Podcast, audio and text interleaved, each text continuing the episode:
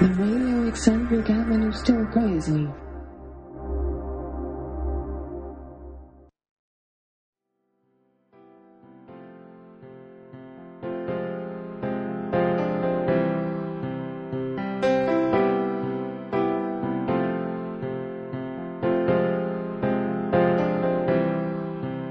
ジ・エキセントリック・アベニュー・スティル・クレイジー。お相手は新宿鮭です。えー皆さんご機嫌はいかがでしょうか？こんな形で僕の一人喋りの番組、えー今日が第1回目、えースタートでございます。よろしくお付き合いください。えもしかするとですね、お聞きになってる方の中には、以前、え僕が番組プロデュースを手掛けておりました、モノモースラジオ、えそちらを聞いていてくださっていた方もいらっしゃるかもしれません。えモノモースラジオの方は決して終わってしまったというわけではなくて、今はパワーアップのための充電期間なのかなと僕は考えております。えーなのでまた近い将来ですね、ぜひぜひ、えー皆様の前にですね、えー戻ってきたいと思っておりますので、そちらも楽しみにしていていただきたいと思います。さて、そんなこんなでですね、えこの番組、 Eccentric Avenue Still Crazy はどんな番組なんだろうということなんですけども、え僕、新宿鮭が送る音楽番組なんですね。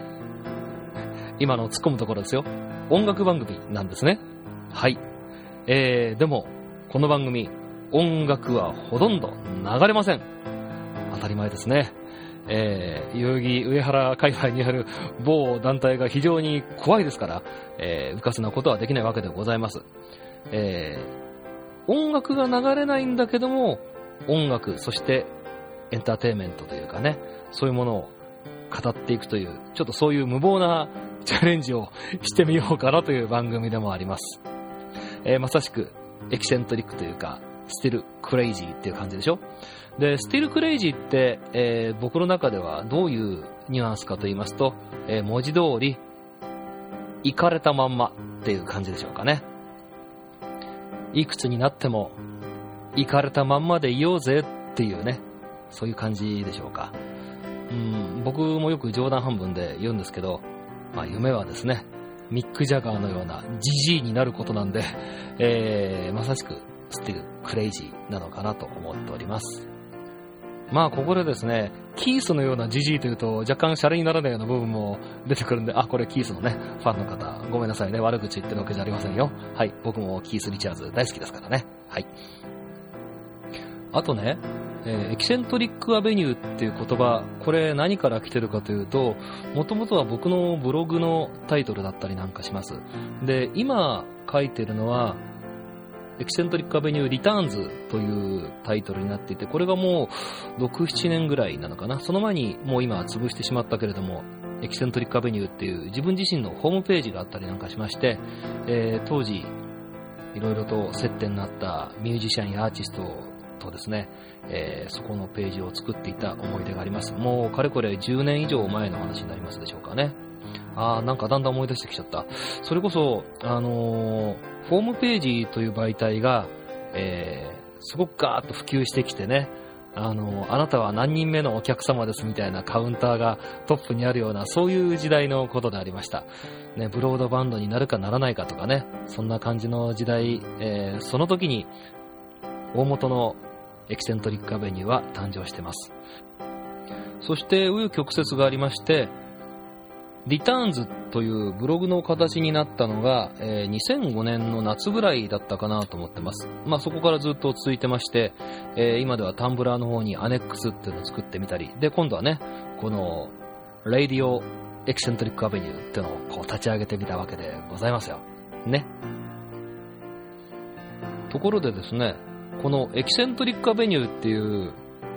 言葉、なんかなかなか音の響きがいいでしょ？ね、キャッチーだしさ。で、これって何から撮ってるかっていうとですね、えー僕の好きな日本人のアーティストで、甲斐義弘さんという人がいます。ね、あの、甲斐バンドの甲斐さんですね。で、甲斐さんが、え文字通り、海バンドを解散して、えー、海さんが解散してって、えー、海バンドを解散して、えー最初に出したアルバムで、ストレートライフという作品がありました。えー1987年の作品ですね。で、その中の、えーアルバム最後を飾る曲が、このエキセントリックアベニューという曲でした。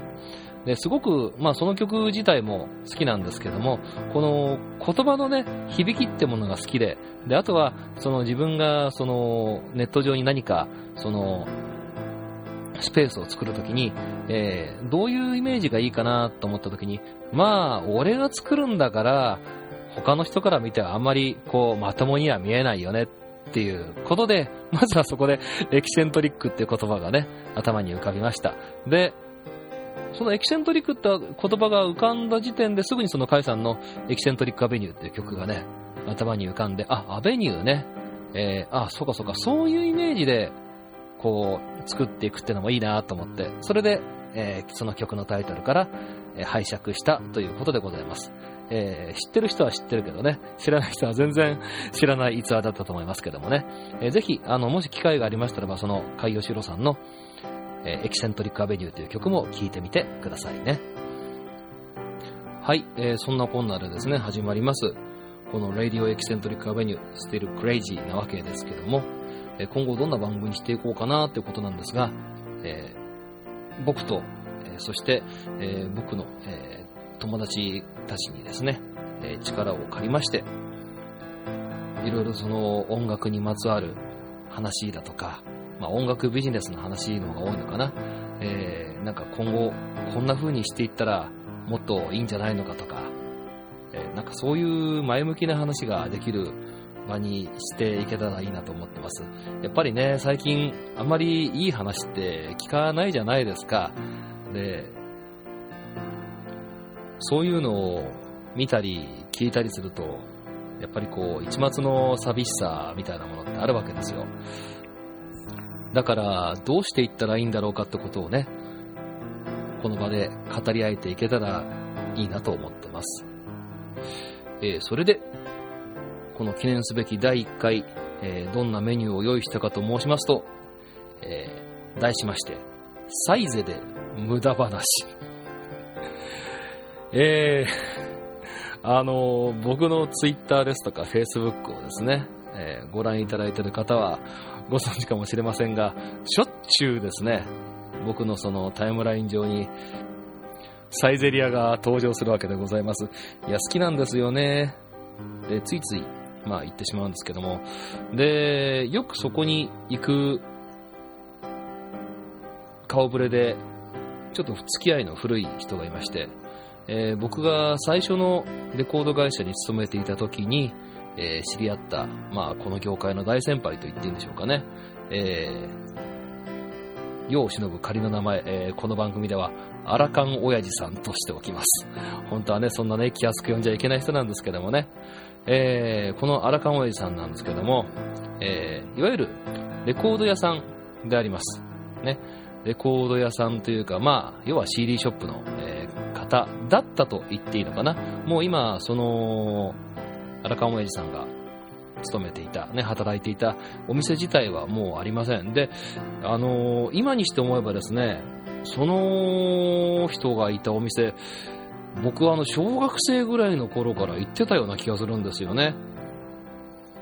当時はね、あの、まだアマゾンみたいなものもありませんし、それこそ90年代の日本を席巻した、あの、外資系のメガスターみたいな、そんな作りのお店でも全然ありませんでした。本当にあの、駅ビルにあるような、えーそういう感じのね、お店だったんですけども、でもそれはそれなりになんか自分にとっては、いろんなその音楽の情報源、そこのお店に行ったら何かこう、新しいものが、こう、ものではないんだけども、情報なのかな？なんかそういうものがこう、手に入るみたいな、そんな場だったような気がします。なんか最近ね、そういうところがだんだんだんだん減ってしまって、まああのネットがね、普及するってことはいいことなのかもしれないんだけども、あのなんかちょっとね、そういう場が減ってきてるっていうのは、一抹の寂しさもあったりなんかします。で、最近ね、ちょっとね、小耳に挟んだんだけど、今日本全国で CD ショップって2000件とか3000件ぐらいしかないんですかね。ね、あの、それって多分あの、ツタヤさんみたいなレンタルやってますとかね、そういう感じのお店も含めて今それぐらいになっちゃってるのかな。僕が昔ね、レコード会社にいた頃にはまだそれでも全国に8000件とか言われてたんだけど、単純に考えたら、その8000件のお店に1枚ずつ新風の注文を取って入れたら、えー、イニシャル、え、イニシャルっていうのは、その、何か新商品が出る時の初回のまあ、えー、生産数というか注文数というか、まあ、そういう感じで捉えていただきたいんだけども、イニシャルが、まあ、8000枚は取れるわけじゃないですか。まあ、ところがね、これがまた難しいんだよね。で、実際今、その、8000件あったはずのお店が、2000件とか3000件ってことになると、本当に大変だろうなと思うよね。なんたってこう、アウトプットするところがどんどんどんどん減ってる。で、その分、ね、あの、アマゾンみたいなそういう e コマースが伸びてきてるとはいえ、どこまでリカバリーができるのかなっていうのは、なかなか難しい問題なのかなっていう気がしますよね。えー、まあ、そんなこんなでですね、そのアラカン親父さんともかれこれ十数年の付き合いになってしまったわけなんですけども、まあ、しょっちゅうですね、えー、何かとかこつけて飲みに行っているわけでございます。まあ、それがね、最近は、すっかりサイゼリアが多くなりまして、時々赤ワインを飲みすぎてついつい議論が白熱したりなんかすることもあります。まあそうなるとですね、えー、結構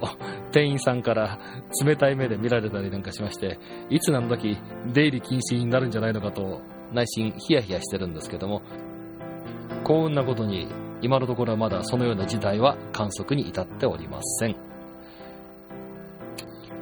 で、今日お聞かせするのは、そのサイゼリアでですね、僕とその荒川優さんが2人で差しで、えー、飲んでいた時のやりとりになります。さすがに丸々全部お聞かせするというわけにもいかずですね、えー、かなり、えー、はしょってカットしてしまっております。また内容的にもですね、ちょっとこれはなーという部分、まあここももちろんカットしてしまってるわけです。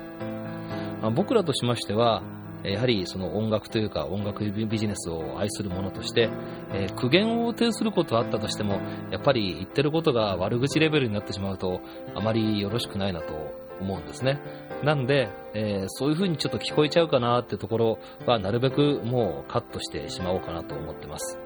で、今後番組でも、いろいろとちょっと、えー、辛辣なことを言うかもしれませんけども、基本的にはそれは愛情の裏返しなんだということで、ご理解をしていただければありがたいと思います。なあ、菊丸さん。それでは、サイゼで無駄話、お聞きください。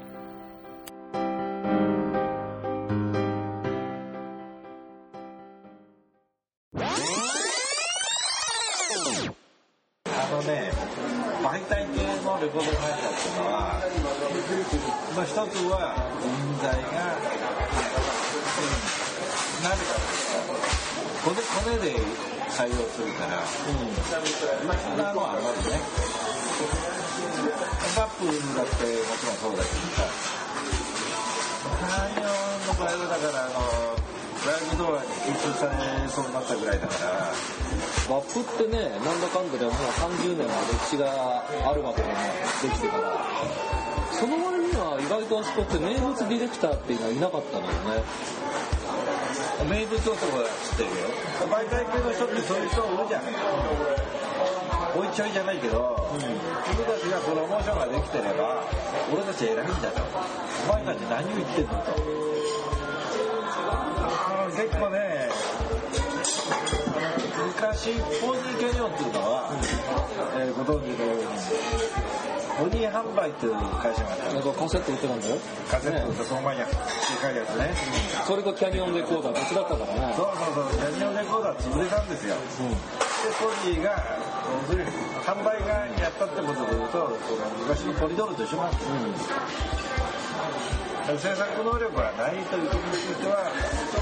一緒なわけだけどだからそこにだからユニバーサルの場合は石坂グループのフューズの次に取り込んできて当たったわけだけどさ、うんまあ東芝からさあのまあ見事な転身だった。ので石坂さんとほら新田さんっていうのがやっぱりあんまり混じり合わない人まあね、新田さんはやっぱりね、自分の目線で、自分の感性で音楽作るわけ。まあ、トニーの場合は、とにかく人が全部やり終わるまで見て、どうやったら儲かるかというのを、最後の最後まで見て初めて、音楽ビジネスに入ってきたわけだから、まあ、やっぱりね、めっちゃ言ってはいけなかったけど、まあ、基本的にだから、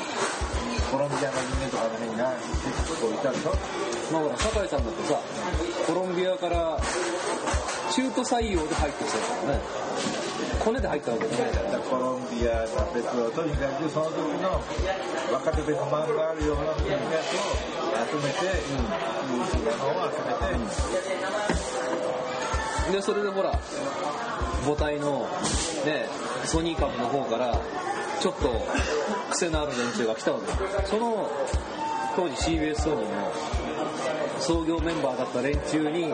散々当時ソニー株でいじめられてたのがい出井さんですだから出井さんは21世紀になって自分がトップになった段階でその昔自分をいじめた連中がいる旧 CBS ソニー SME をあんだけ叩いたわけでしょまあソフトとハードはね、相入れない。例えばこれもうしょうがないので、まあ、俺、ビクターと、ビクターの本体と全部合同で、なんかイベントがある時に行くんだけど、ビクターの産業と、まあわずかな少数のグループと、こっちに本体側がいるんだけど、で、本体側の方は、軍隊、軍隊のように、気をつけ、前ならいって言うとね、ちゃんとみんなこうやるわけよ。音楽産業の連中は、ふらふらふらふらしててさ、全然ないの、能力が。そこは、やっぱいいねと思ったわけよ。まあある意味そうだと思いますよやっぱ、あの大変のと、俺はやっぱ、これは下手、うち下手じゃないと思うのは、固まってるのはやっぱり音楽組でしょだって。まあ、だからみん。なだ、みん。な同じだったから、雰囲気がね。だから、あここに関してだけは、要するに、合うところあるなと思ったけど、俺はねあの出井さんがねさも自分はコンテンツ周りのことソフト周りのことは分かってますみたいな素振りをねするのがすごく嫌だったんですよねまあ結局ねそのタイミングにはもう俺は全然関係がなかったもなかったんだけどでもやっぱり残った連中は相当辛かったみたいですねで結局なんかあの人が引っかき回したからっていう感じが未だにすごく自分の中にありますよ。コンテンツビジネスっていうのは、基本的には、人間の思い入り、思い入れたから、持ってない人間は、何も作れない。いやあの本当そうだと思うな。まず一つは作ることが大事で、次にもう一つこと売ることでしょ、売ることと作ることは、まあ、別な意味だよ。だから、でも、作るときには相当なエネルギーが必要だから、それはそれ。今度要するに、売るときには相当な知恵が必要なわけ。でも、売りたいってという売りたいってやつね。は少ないんじゃないですか？少ないね。あいや俺みたいにだから作りたい作りたい売りたいっていう両方を考えるやつが極めて少ないと思いますよだから女に、女にばっかりするやつが多いんだよ、この業界は。いやー残念ながらそう思うな。ミュージシャン崩れが多いからでしょ、だからミュージシャンだったらちゃんとしたミュージシャンだったら、ちゃんとしたもの作れたんだけど崩れだから、自分たちにそれぐらいの力もないから偉そうに言うだけで知ってる言葉を羅列してさ、でお前たち作れよ。って、で売れなきゃお前たち才能ないぜこれは変だよねこれ。いや俺そういう言い方だけはしなかったな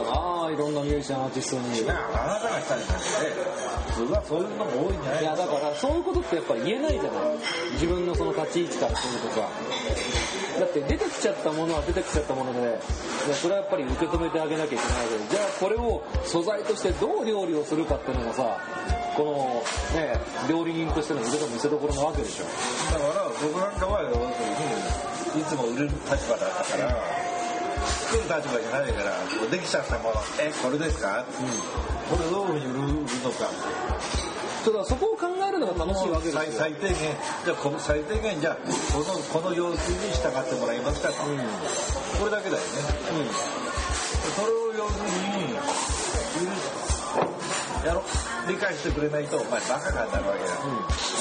俺はとにかくこういうもの作ったから偉いんだというアーティストいるんですよやっぱり、それでも言ったでしょ？いますよ。誰とは言えないけどさ。喧嘩になるよだって。お前はでも売れなきゃどうすんだよって言ったら売れないのはだって本当にないよ。俺は今も作ったんだから。いやその時は売れないのはねその営業が悪いんだと終わっちゃうのよそれぐらいいやそうじゃなくて営業の連休にさえもお前の魅力が伝わってないってこと分かる？っていう。だから奴らから言うと媒体の力を持ってないからいけないんだ。って平気で言うわけよ。媒体だから選ぶほど自分たちの存在価値が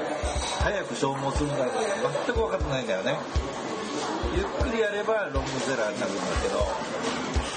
早くみんなに分かれれば早くみんなにあこれダメだとジャッジメントされちゃうわけでしょ、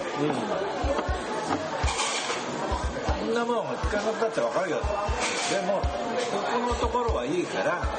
のところをもっと伸ばそうねとそのためにはゆっくり丁寧にやっていこうと、ま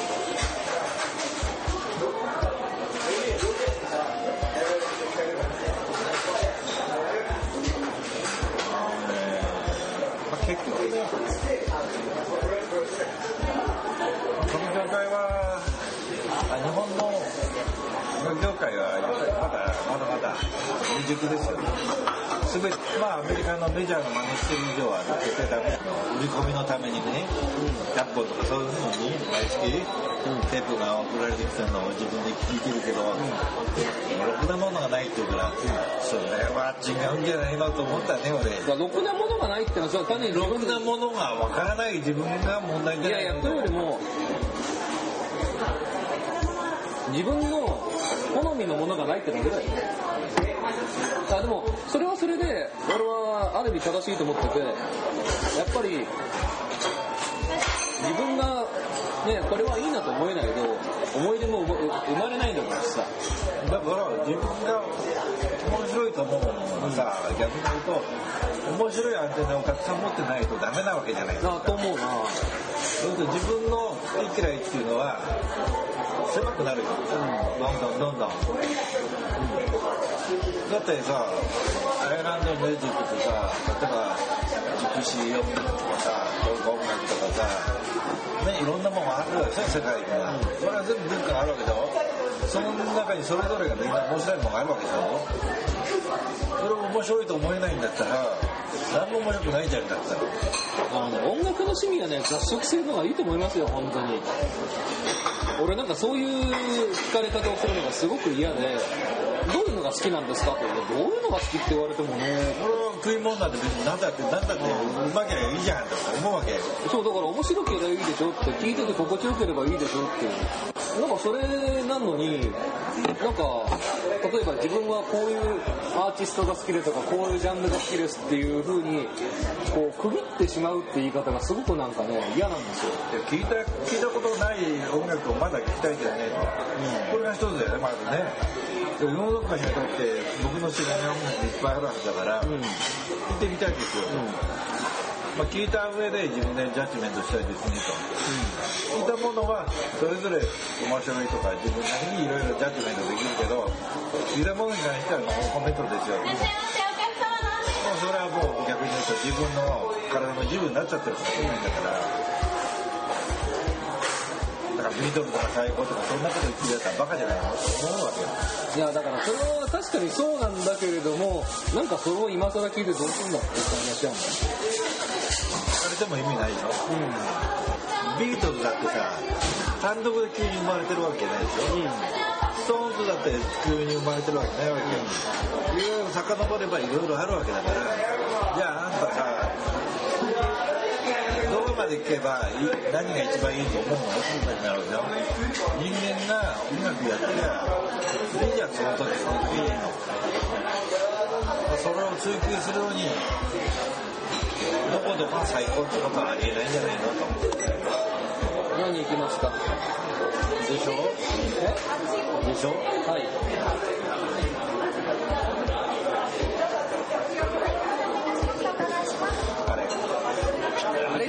んないよ。えっと赤のマグナムください。赤のマグナムとはい。プラスの2つでやるが一番好きなレコード会社って例えばどこ？今？違う違う違う昔でもいいんだけどあそれはもうもろにあの新田組ですよ。ねもろに新田組ですよ。東芝 EMI のあの国内第二制作からファンまあハンまあいや別にワールドワイドでいいんだよ日本だけじゃなくて。あだからやっぱり EMI だったんだね昔は。僕はね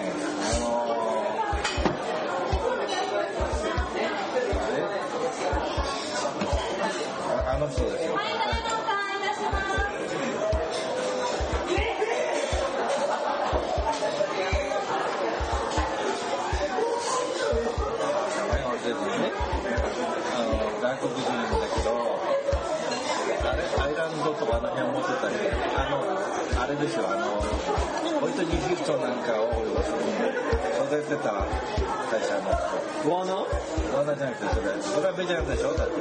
メジャーじゃなくてスコードラッシャーっていうのは、その人の感性でこういうアーティストを伸ばしてここまで伸ばしたらあとは要するに昔のソニーじゃないけど、3万枚まで自分で売ってくれたら要するにあとは僕たちがやりますよというなのがメジャーの使命だと思うわけ。ああそれはわかりますよ。だってあのよく言うのはねあのインディーズとかもそうなんだけどそのライブに関して500人までの集客はバンドの責任だよと。で500人まで集めたらあとはもう周りがガーッと引きずられて一気に加速力加速、がされるっていうね。そうだよ。だってあので宇都宮っていうのはね狭い場所だったんだけど、あのねその500人を集められるかどうかがねポイントだったの。だからあのあ当時の話だね。スピッツがそうだった。まず、あじゃあこれいけるなと思ったのはやっぱりそうだしビーズもそうだった、500人なんでいろいろちっちゃい地方都市だと500人集められるかどうかが大きなポイントなんですよ、でね、ただ横浜で500人集めてもねあんまり意味ない。そんな数がいるのに高校生とかそういうのがいるのに500人しか集まらないからになるわけ。うーん。ちっちゃいとこだとマーケティングとしての一番リサーチはだからソニーは要するに一時やったのは北海道でしょ札幌マーケティングのリサーチのやったらいいですよああそうそうそう。俺がいた時とかもろそういう扱いでして。僕なんかの時逆に宇都宮だったんですよ宇都宮がね面白かったのはなぜかっていうと普通ね地方都市だけども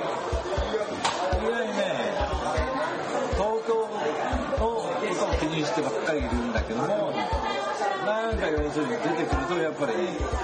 500人集まるんだけどそいつらは、東京のアンテナに張ってるような宇都宮の人間なわけ。だから秋田にいる田舎の人間じゃないから、要するにフォロワーじゃないわけよ、どっちかというと最初にいるあのなんとかねイノベーターの方なんですよねイノベーターがどこにいるかっていうのがポイントなんですよね東京だってイノベーターはいるいるって言うけど、どこに存在してるかっていうのははっきりわからないわけですよそうねそれは分かりにくいな確かにだからみんなあのどこだっけね三者だったことからなんだかいろいろ言うけども、そこの地域に住んでるからったって違う。いやだから何って感じがするんだよね。そう。だから逆なんだよね。ちょっと離れてる田舎の子供を東京に憧れて絶対この子は東京に行きたがる。でも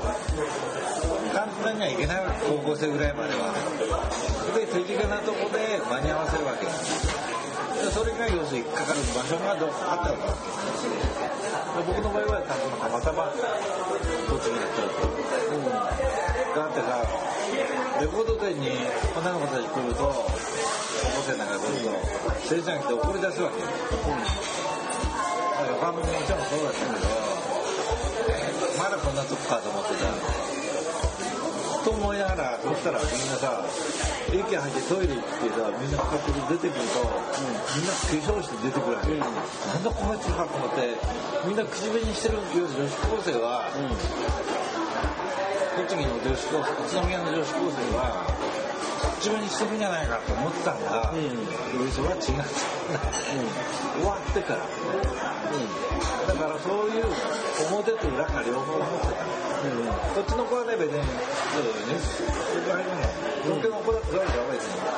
わざわざ着替える必要ないん。だいやそうじゃないそん。なまあある意味だからこれは勉強になった、そん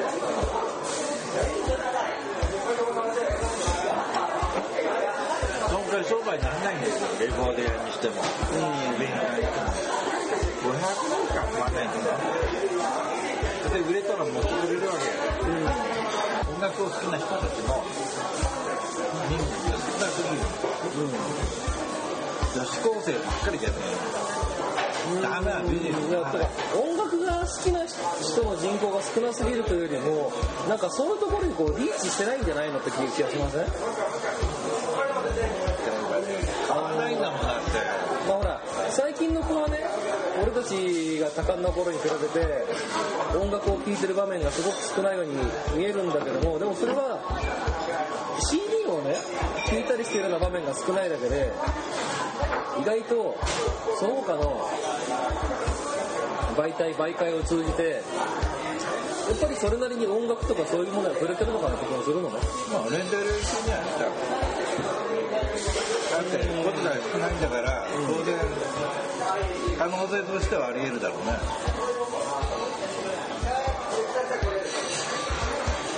だから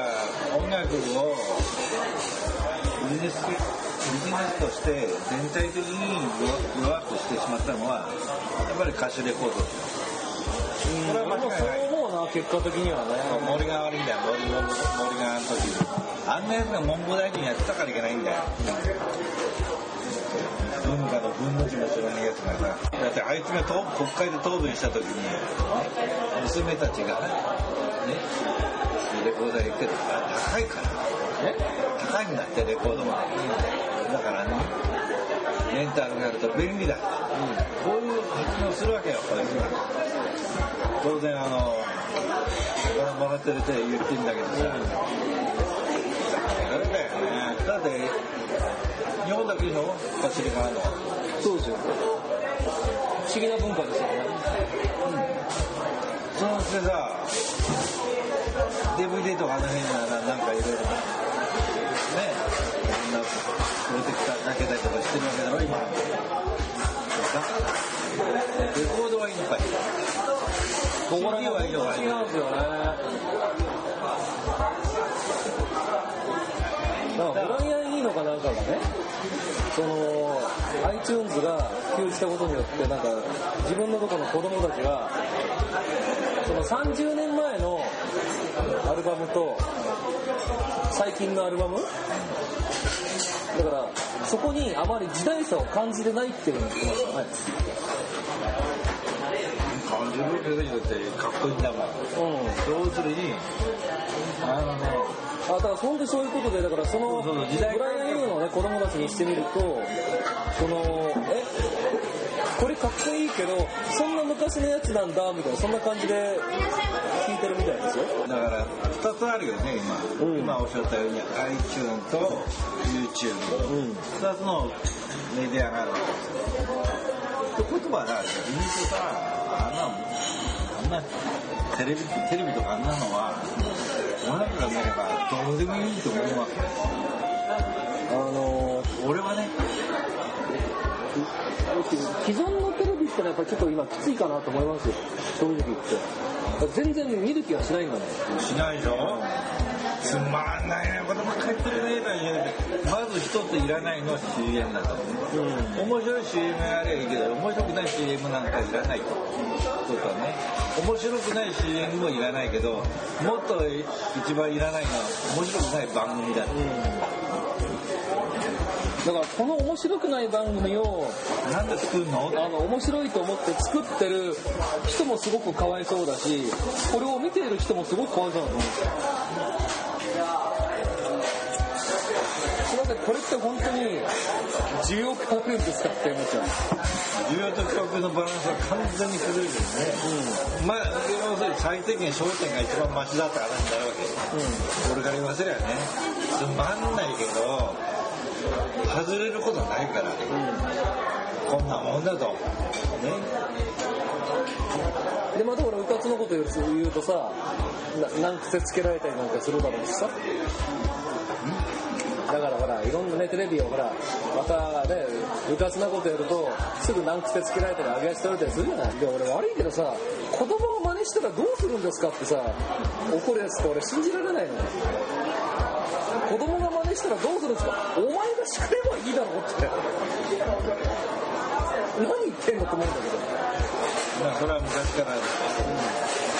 てるねテレビショッピングばっかりじゃん。まあだって一番金かかんないもん全部丸ま丸ま外投げでしょだって。だから嫁さんとしゃべるテレビショッピングとさ CM とさあとくだらない番組内容だったらさいらねえよなって話になって。テレビショッピングはテレビ番組ではないからね。番組でうちの嫁さんはとにかくまあカントラ取ればいいんだけど、だからあれを同列で語っちゃいけないと思うんですよ。だってそれこそ、ね、ジャパネット高田のこの24時間やってる番組とかってあれはあれで素晴らしい出来ですからね。まあ安ければねいいんだけど安くて本当に。買った人にとってプラスだったらいいんだけど、そうじゃないからダメなんだ。よまあジャパネットのね唯一の俺はなんだろう懸念する部分っていうのはジャパネット高田の購買層っていうかユーザー層ってそんなにいわゆる IT リテラシーが高い人には思えないんですよ。でもなんかちょっと最近そういう方面に色気を出してるのかなって気もしちゃっててでもそういう人ってきっとジャパネット高田のお客さんではないんじゃないのかなって気がするんですよね。多分今まで聞いてことはないかもしれないけど、音楽を本当に好きになった。ただ万万全として流れで入ってる。いやーもうはっきり覚えてないですよそんなの。まあでもおふくろに言わせ言わせるとあのやっぱりちょっとかなり変わった子供だったらしいから自分がね。俺がね。あのだから俺がなんでこういう趣味思考になってこういう人生を歩んでるのかはおふくろはものすごく分かるらしいんですよ。あんたはもうそこにしか逃げ場がなかったのよねって言われる。自分の居場所というか自分がその癒してもらえる場所がなかったってことじゃないですかきっと。まあ近いところはなおるとな。そうですか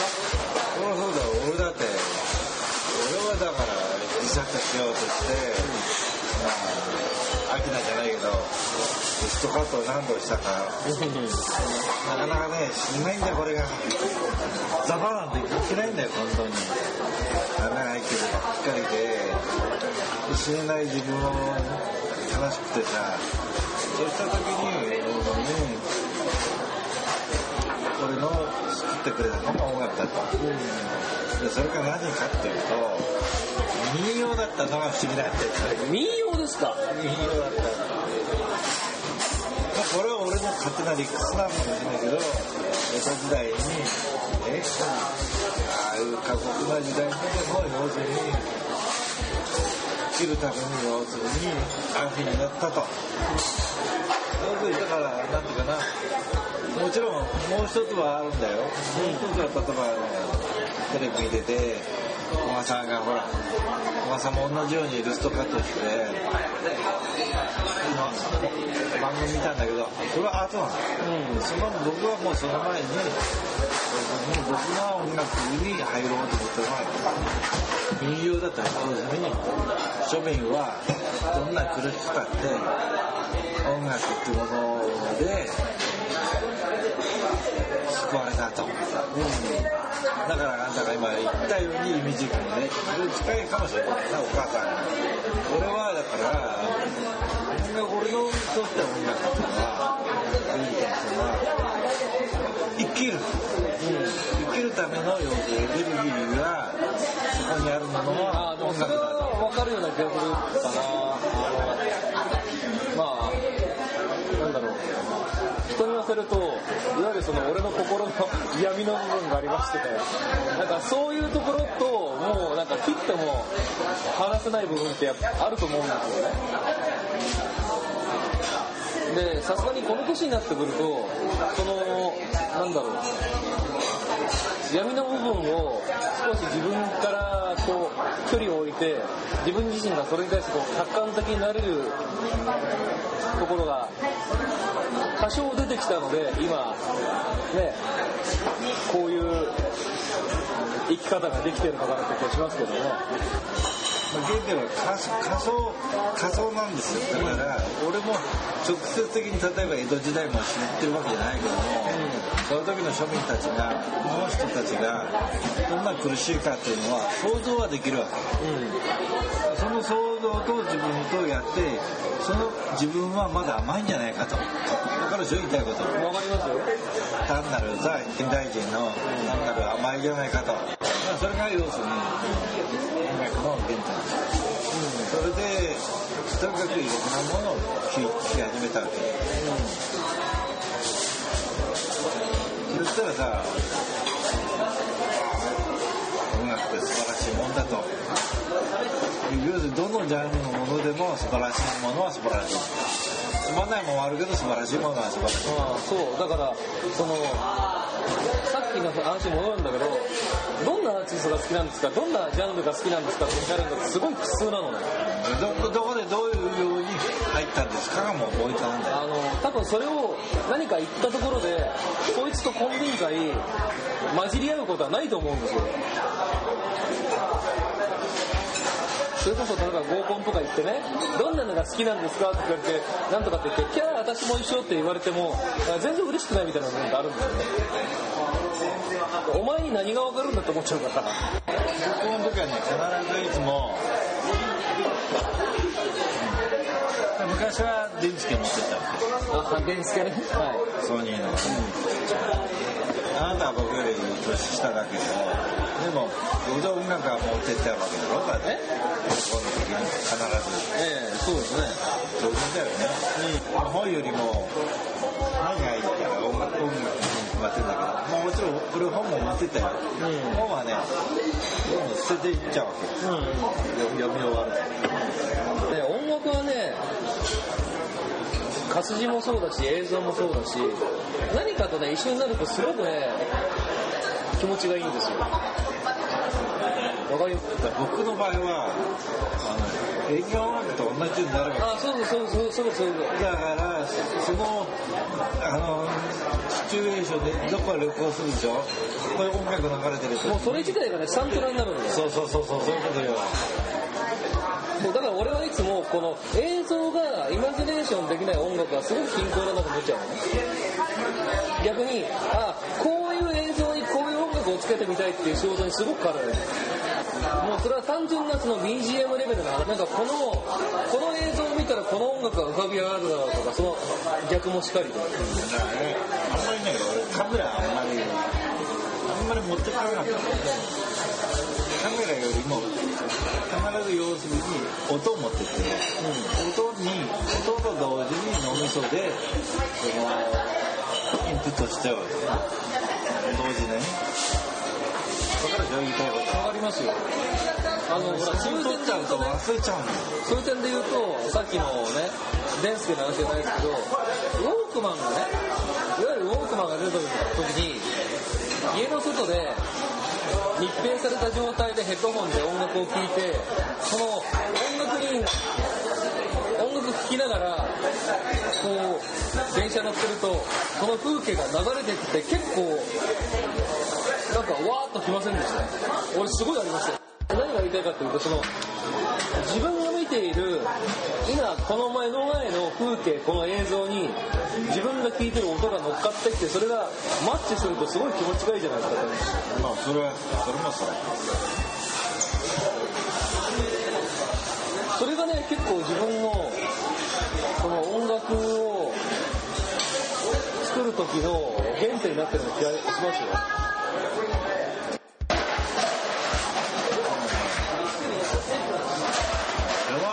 り楽しかったあの時の電車とかあの JR はい悪くはない。ね。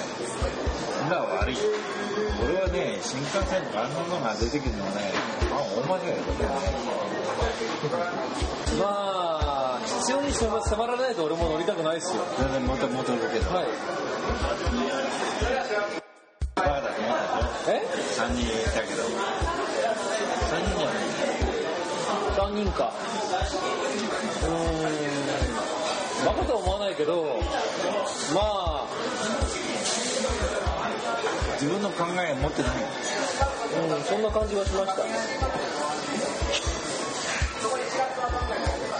こう売りたいんだよねっていうエゴが全くないのかなってこの人たちは。なんかそこのエゴってあっていいと思うんですよ。こう売りたいんだ。これぐらい売りたいんだ。だからこうしたいんだ。キャパシティがこんだけなんだから新婦が発売してこうなんだからこんだけ売りたいですよねと。これ普通でしょ営業マンと俺がねもし担当者だったらツアーの初日でしょ？新プレで10日ちょっとでしょ？打ち込みますよ。あなたも飛び越したからやられたんでしょ？まあそういうことでしょ。僕の場合飛び越してもねうまくやったからギリギリまでやって退職金までもらえたっていうやっぱりね誰かのメンツを潰したまずいですよ円通を潰すぐらい脅しながらもよ。昔ねレコーディングのスタジオを抑えました。でも歌詞ができません。しょうがないねじゃあ。バラしましょうか。それが夜中の12時。バラしました。じゃあお疲れさん。明け方5時電話かかってきて「ごめん。歌詞ができた。今からよろしく」って「マジっすか」で6時からレコーディング。そんなんばっかりっちゃなんで夜にならないと、そんなないのかとかさいろいろあるの。は要するに言いたいことはわかるけどさ。でもね俺は分からんよ分かんまんの分からんのはあるだから例えばだから仕事でしょだってちゃんと全部それを全部やるのがコーディネーターであったりとかさプロデューサーであるわけだよねさ全然機能しないんだよレコード会社の連中がそうね。その現場に関してはそうでしたよ。レコード会社の人ってあれ誰かいたっけって感じ弁当会だろ？って話になるんですよだから。弁当弁当の発注と出前の発注だけですよ。それがレコード会社のディレクターってもんでしょ。だからおかしいじゃん。まあ時々俺みたいに余計なこと言う人間はいますけどあなたはおかしくない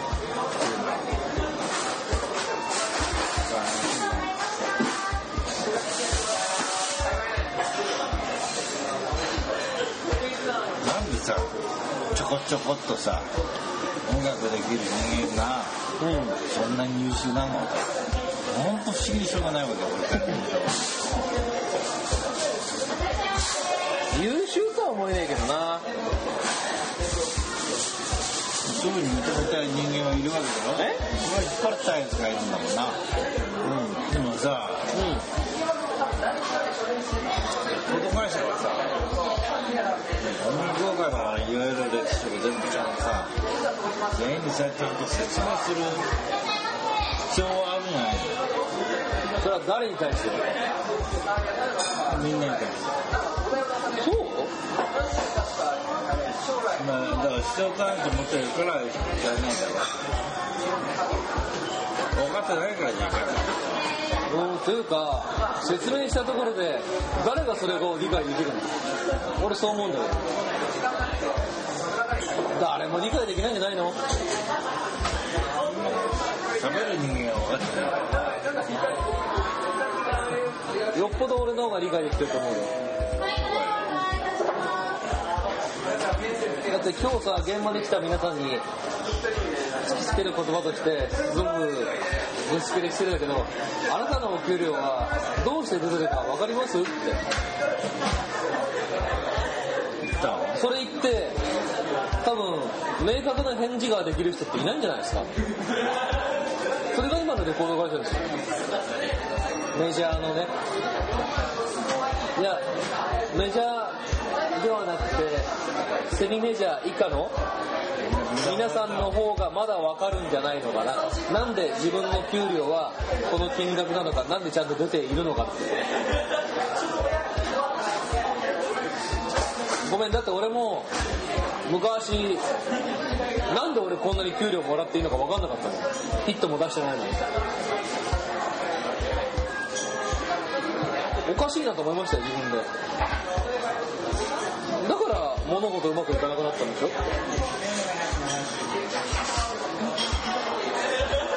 だからその給料にその給料を払ってるからそれについて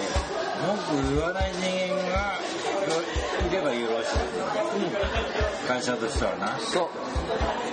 それについて文句言うとででもそのね文句を言わない人間が果たしてマネージメント能力があってその後そのままそうどっちも執行部になれなり得るかどうかって分かんないよ。だよ改革能力がないんだよね。それもおっしゃる通り。それが今一番抱えてる業界の問題なんじゃないですか。知らないよ。悪いけどこっちは一ユーザーとしてきちんとさオーディオ的にいい音じゃなくて聞いて気持ちがいい音を出してください。いですよ。オーディオ的にいい音なんかいらないんだよ悪いけど。オーディオはね全然関係ない。あのね俺もさいろんな連中と一緒にやっててそ入のスタジオでさでっかいモニターでさガーンと聞いてああいい音ですねってこれでいきましょうっていやそうじゃなくてさって。こんな環境で誰が聞くと思ってんのお前バみたいにさね携帯電話で聞いてんだよ。カでしょ？ここで言うここでこれかっこいいと思う。でこのねいい携帯電話のプレイヤーで聞いてヘッドホンで聞いてる人がいると。その人がどうやったら気持ちよく聞こえるかってお前考えたことあるかなって。かっこいいものはかっこいいんだよ。あのね、その点で言うと、まだね、松浦さんとか小室さんとかはね、まだね、そこら辺の感覚があったんですよ。今後、こういう聞き方が主流になるから、そういう音の作り方、そういうマスタリングの仕方もしなきゃいけないねって言ってるぐらいでも、大方の電池はまだ旧体依然とした、ここのマスタリングがね、と。いや、そうじゃないんだよねって。違うんだよ全然違うんだよ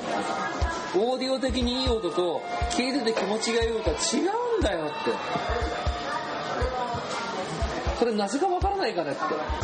みんながみんなこんなさいい環境で聞いてると思うって。何のためにマスタリングした時にラジカセで再生して聞くのが分かってるって。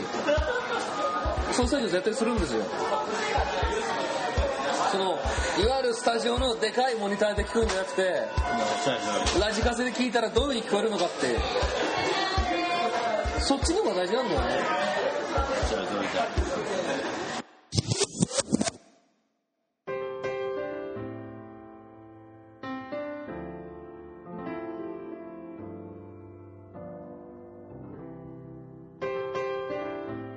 というわけで、ここまでお送りしてまいりました、 Eccentric Avenue、Still Crazy。第1回、いかがだったでしょうか？えー結局今週はですね、サイゼで無駄話、僕とアラカンオヤジさんの、えートークを中心に、えーお送りしてまいりましたが、結局何のオチもない、えー展開ということで、大変失礼いたしました。これに懲りずにですね、引き続き聞いていただけると嬉しいです。え今後はですね、またちょっといろいろな、え趣味思考を凝らしていきたいなと思っているんですけども、え早速なんですが、一人で喋っていくのもですね、なかなかちょっと辛いものがありますので、次回は、え友達に登場してもらおうかなと思っております。まあ友達と言いましてもね、あまりにもちょっと大物の方なんで、気軽に呼ぶのもですね、はばかられるんですが、チケットを呼びたいと思ってます。ちょっと読んでみましょう。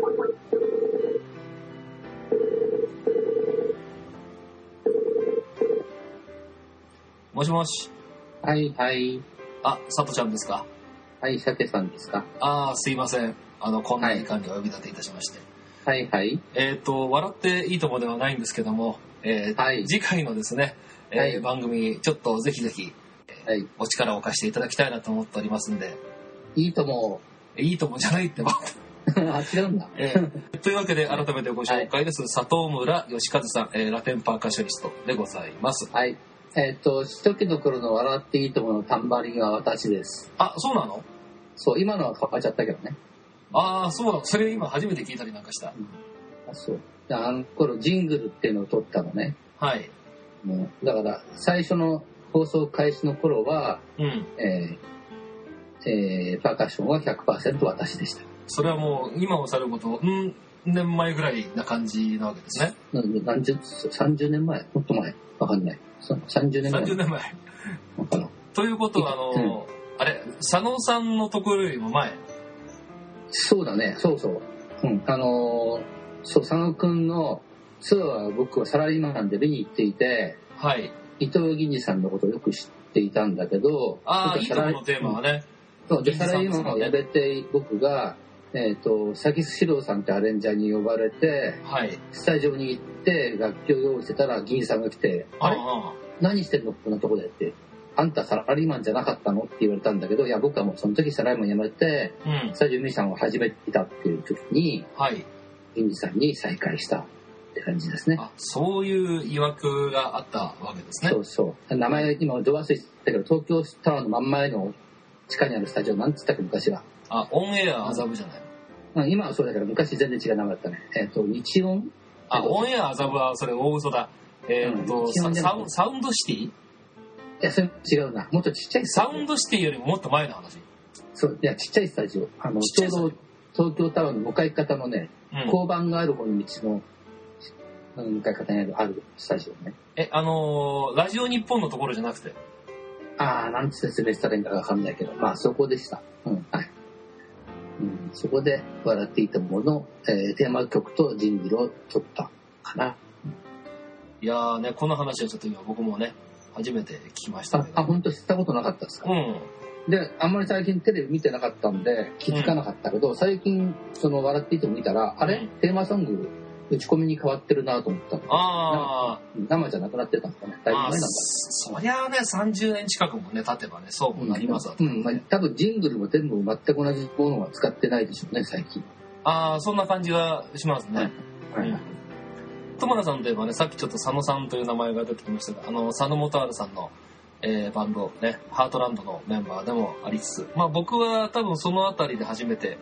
あの、客席から見ていた口かなと思うんですけども、はいはい。あとまあ印象的なのがね、あのー尾崎さんの、尾崎豊さんの最後のツアーの、ね、あ、えーバースツアーですね。はい。そうそうそうははい。あの、ツアーに参加しました。うん、そう、で、シャケ、シャさんと会ったのは、あれは誰だっけ？雄大？多分あの、雄大さんね、鈴木雄大さんの現場ではないのかなと思います、それが最ね。最初かね。多分そうだと思いますね。あ僕はね、ああこあの里村義和だと思いながら、えーまあ、お仕事をさせていただいたわけで、まあ、それがもうかれこれ10年ちょっと前ぐらいでしょうかね。あ、そう、そうなんだ。うん。うんまあね、ちょっとそのあたりの話も、えー次回、えーはいちょっと深く突っ込んでできたらなと思っておりますので、え多分ね、その大昔には、うんあの、スカイパート TV ーでうん。音楽番組の司会、ナビゲーターっていうのやってたよ。ああ、やってたな。よくなんかビデオ撮ってましたね、あの当時ね。そうなひょっとしてメジャー版っていう番組だったけど、ああ、あったようなうん気がする。そう、あのー渡辺薫ちゃんだったかなはい。一緒に、一緒に、あの、アシスタントをやってもらってて。うん。うん。なんか最近お誕生日だったらしくてね。あ、そうそうそう。うんで、あのー僕は結構お酒飲んでやる番組だと思っていて、うん。結構飲みすぎ司会者でしたね。で、あの、ヨットハーバーで撮影したりとか、あとなんだ、あとライブハウスに、うん。で、そこのライブハウスに来てるバンドの方のビデオカメラをお借りして番組作っちゃったとかね、してましたね、そんなこと。はいなんかね、今考えると結構あれ、あの、作りがバブリーな 部分もありつつ、いやいやと同時になんかすごくなんかチープな部分もあったりなんかしてそうそう。そう、その格差がね、そうそうそうそうそう。ヨットハーバーの時はバブリーな感じなんだけど、実際にライブハウスに行く時には、カメラすら持ってかなかった時があったりとかね。すごいね。だって、あの、うん一応テレビの番組ね、ロケに行くのにカメラを持たずに手ぶらで行くってどういうことよ？それでそこにいるあのバンドが撮ってるカメラを見つけたらそこに向かって喋る。ひょっとしてメジャーバンド里村です。取材に来ました。で、で、彼らが好きなに撮った自分たちのそのバンドの音楽を後で郵送してもらう。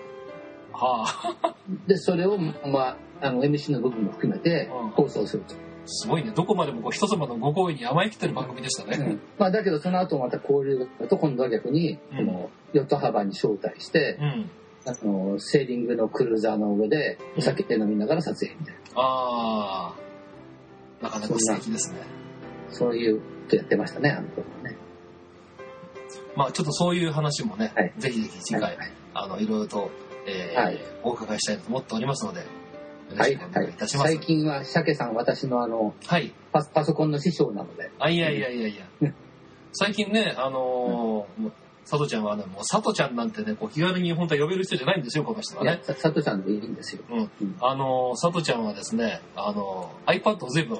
使いこなしていらっしゃる。ああ、まあ、どうにか、こうにか。ねはい。はい。なんかメールが来たなと思ったら、iPad より送信でちゃっかり入ってたりなんかしますからね。あれね、消すこともできるんだけどね、なかなかかっこいいので消さないで使ってるんだ。うんなんとなくその気持ちはね、分かったりなんかしますけど。まあ、あとは、あの、iPad の場合は言い訳が必要な時があって、うん。あの、ちょっと打ち間違えちゃうとまま送信されちゃうことが起きたりするので、まだ、あのうんタッチの仕方が下手くそなので、あだから iPad からって書いたことによって、ごめんねっていうのも、メールの場合でもあるとね。あ、まあ許してくれよと。そうだあまあ、メールはまだマシなんだけど、Facebook なんかしょっちゅうやっちゃうんだよね。うん。書いてる途中で Facebook に投稿になっちゃったりして、パソコンだと OK だけどね、うんな。ぜか iPad だとやり直し聞かなかったりする時がある。そうなのよね。うんまあ、そんな話も、あと、鮭さんにパソコンを教わってる話と、あとは音楽の話と、うん。あとは、えー音楽産業全体の話、まあそんな話が、あパーカッションの、えーまあ、演奏の仕方とか、そうそうそうそうそう。いう話とかでいいのでしょうか？うん、まあなんかそんな話をちょっとスラスラスラとしていけたらいいかなと思っておりますんで。は。はいい。わかりました。なのでぜひぜひ皆さん、はい。次回じゃあ、お楽しみ次回、ということで。あの、いいとも、いいともじゃないってば。